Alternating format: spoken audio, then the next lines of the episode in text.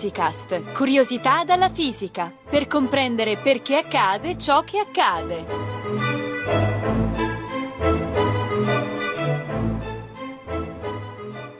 In che modo riusciamo a bere da una cannuccia? E cosa c'entra con i celebri emisferi di Magdeburgo e con le fontane dei giardini di Versailles? Ce lo spiegano i ragazzi del liceo Dante Alighieri, vincitori del concorso Fisica Studenti. Che giornata torrida. Eh già, andiamo al bar a prenderci una limonata.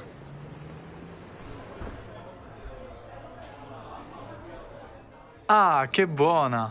Ma lo sai in che modo riusciamo a bere con una cannuccia? Ma che domanda banale, è ovvio. Semplicemente risucchiamo il liquido. Mm, in realtà non è proprio così. Per capirlo bisogna sapere cosa sia la pressione atmosferica. Ah, certo, è il carico esercitato dall'atmosfera sulla superficie terrestre. Esatto, infatti l'atmosfera è costituita da un miscuglio di gas che chiamiamo aria. L'aria, essendo un fluido, esercita una pressione sulla superficie dei corpi che vi sono immersi, ossia noi. Questa pressione è detta per l'appunto atmosferica e a livello del suolo ha un ordine di grandezza di circa 100.000 pascal. Per darti un'idea di questo valore, pensa che esso equivale alla pressione che si otterrebbe appoggiando un masso di circa 60 tonnellate su una piccola tenda da campeggio. Ma questo non è possibile. Se fosse vero non potremmo più andare in campeggio perché tutte le tende sarebbero schiacciate al suolo, dai. Certo, sarebbe così, se non fosse che la pressione atmosferica agisce in tutte le direzioni. Se riuscissimo ad estrarre l'aria dalla tenda, la vedremmo appiattita al suolo come succede alle buste di plastica che aderiscono alla superficie degli alimenti confezionati sottovuoto. Quello che succede è che l'aria all'interno della tenda spinge in verso uguale ed opposto a quella che si trova sopra. Ok, ma cosa c'entra questo con la mia limonata? Beh, senza la pressione atmosferica non potresti gustarla. Per la legge di Pascal, la pressione esercitata sulla superficie della limonata si propaga con la stessa intensità in ogni punto del liquido. Dunque, all'interno della tua bevanda, spinge anche dal basso verso l'alto. Ora, guarda con attenzione la cannuccia. Una parte è occupata dal liquido, nella restante invece c'è l'aria. Quindi, per il principio che ti ho spiegato prima, la pressione spinge verso l'alto dall'interno del liquido, mentre nella parte con l'aria la pressione spinge verso il basso. Ma dove vuoi arrivare? Non sto capendo. Abbi pazienza, siamo arrivati al punto.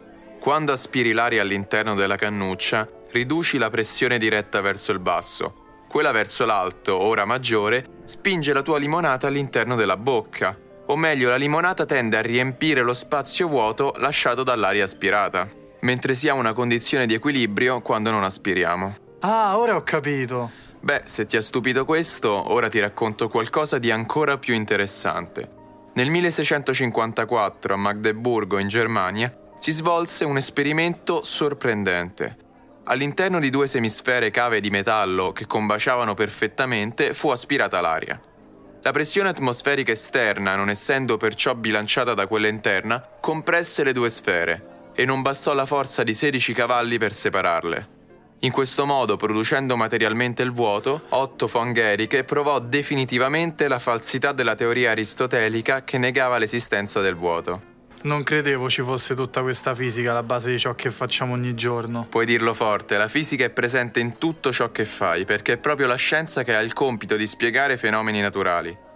Pensa a tutte le volte che vedi il meteo in tv o lo controlli grazie ad un'applicazione sul tuo telefonino. Anche in quel caso devi ringraziare la fisica, ed in particolare proprio le leggi della pressione di cui parlavamo prima.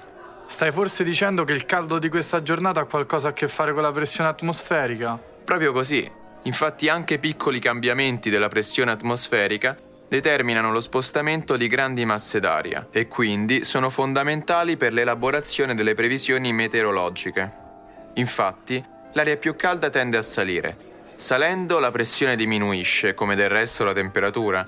A causa di ciò, nell'aria avviene il fenomeno della condensazione, ossia, in parole semplici, la formazione delle nuvole e con esse delle precipitazioni. Ecco perché la bassa pressione è quasi sempre sinonimo di cattivo tempo. Il contrario è l'alta pressione, ossia una zona caratterizzata dalla discesa di aria dall'alto verso il basso. Non l'avrei mai detto. Però, ora che mi ci fa pensare, se non ricordo male, la pressione atmosferica ha giocato un ruolo importante anche nella creazione delle fontane. Me l'hanno spiegato quando ho visitato i giardini di Versailles. Eh sì, hai proprio ragione. Le pompe aspiranti erano note già nell'antichità, ma solo nel 600 ne capirono veramente il funzionamento. Infatti, i fontanieri di Firenze si accorsero che per questo tipo di pompe c'era un limite, un'altezza massima per la risalita dell'acqua pari a circa 10 metri e che questo non dipendeva dalle dimensioni della pompa. E come si risolse la questione? La spiegazione del fenomeno fu fornita da Evangelista Torricelli, un allievo di Galilei.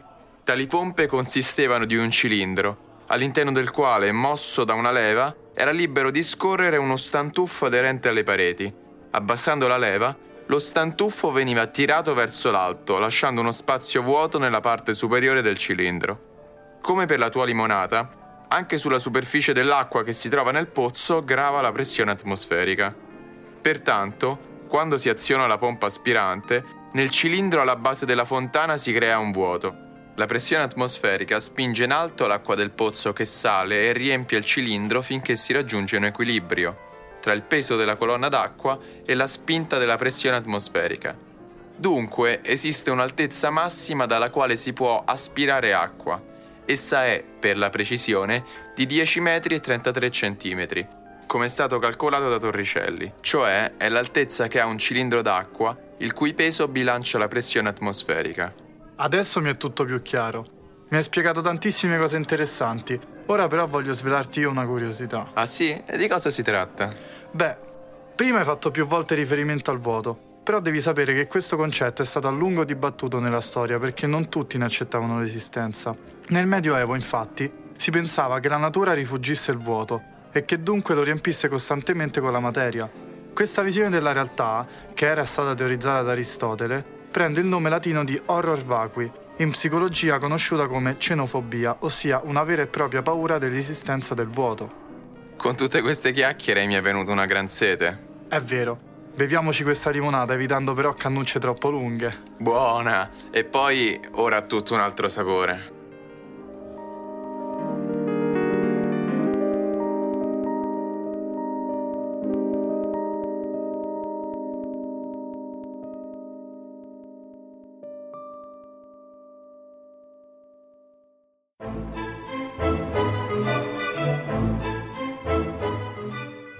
Physicast è un podcast in cui docenti universitari e ricercatori parlano di fisica con il linguaggio di tutti i giorni. Realizzato da Riccardo Faccini, Gianluca Licausi, Giovanni Mazzitelli e Giovanni Organtini, con la collaborazione di Chiara Piselli e Carlo Mancini, la regia di Antonella Bartoli ed Edoardo Massaro e il supporto dell'Associazione Frascati Scienze di Radio Sapienza. Tutte le puntate e altre informazioni sono consultabili su www.radioscienza.it slash physicast. Commenti e spunti su possibili argomenti di interesse sono per noi preziosi, dunque potete contattarci a physicast-radioscienza.it.